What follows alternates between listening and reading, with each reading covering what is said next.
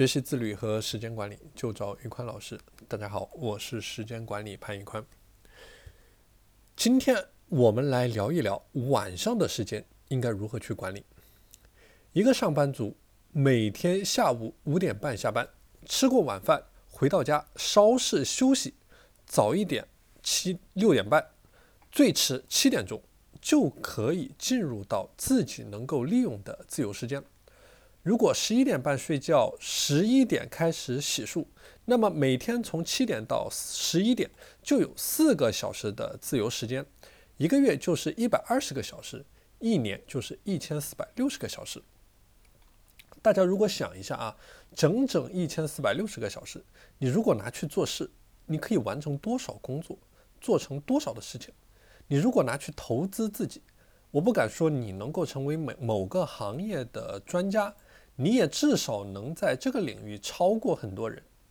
每天白天的8个小时，你和你的同伴也许有着相似的成就，而正是晚上这1460个小时，拉开了你和绝大部分人的差距。白天起床之后是大脑的黄金时间，专注度极高。对比白天，晚上的时间最大的特点就在于它不受干扰，没有白天工作时的电话、邮件和其他让你分心的事情。你可以从喧嚣的外部世界摆脱出来，集中一整块时间，聚焦在一个领域去寻求突破。那么，如何去充分利用一个无干扰的夜晚呢？大家可以结合自身的实际情况，包括自己的价值观、兴趣、爱好点去进行选择。从我自身的经验来说，可以考虑以下几个方面的时间投资。比如说现在我们很多人在主业之外都有一份副业，比如有人下班之后会有一些兼职或者自己的小生意。那就可以利用晚上的一整块时间去进行一些这方面的工作，或者说和副业相关的事情，去增加你人生成功的一个概率。除了副业，我们还可以把时间投资在个人成长提高的方面，这其中包括了基本技能的提升，包括我们现在用到的知识技能，将来可能会用到的知识技能。比如说读书、学习、口才、演讲、英语等等，这些都是在任何一个领域有了足够的时间投入，都能够或多或少的取得成就，去增加我们未来人生成功的筹码。也可以把这些时间投入在继续积累工作的专业知识上面。10000个小时定律告诉我们，要想成为一个行业的顶级专家，10000个小时的积累是必不可少的。或者把时间投入到健康管理当中，去健身房，去锻炼，去游泳，去跑步，去打网球。在收获了好身材的同时，你也收获了健康。健康意味着长寿，长寿就意味着我们的生命当中有更多的时间。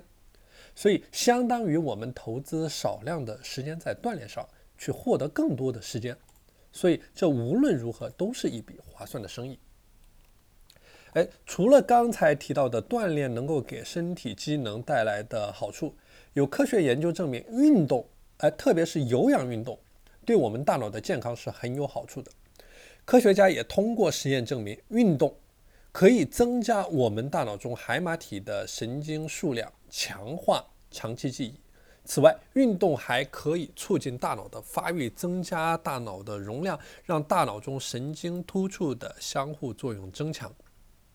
下班后适量的运动可以让我们感觉神清气爽，时间利用效率、专注力都大幅度得到提升，在一天的工作之后起到重启大脑的效果。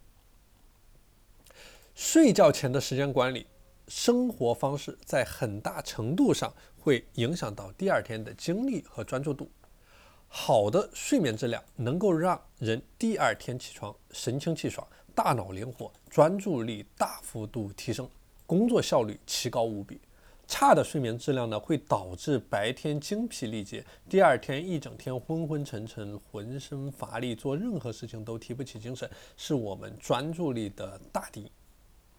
那么要想获得优质的睡眠，睡前有什么要做的，有什么不能做的呢？首先，睡前应该去避免吃得过饱，这样会加重肠胃的负担，同时也要避免一些让大脑皮层兴奋的活动。此外，也要避免大量去饮水，以避免起夜对睡眠产生的干扰。其次，睡前可以尝试做一些享受放松的事情，让自己的身体迅速的放松下来，保证能够睡得更香更久。比如说去听音乐，比如说去泡泡脚等等。好了，今天的这期节目就先和大家分享到这里。大家如果想加入我的自律打卡社群和一群积极正向的伙伴抱团成长，那可以在我的主页或者说我这篇音频的文字版本里面找到我的联系方式。我把你加入到我们的自律社群当中。好了，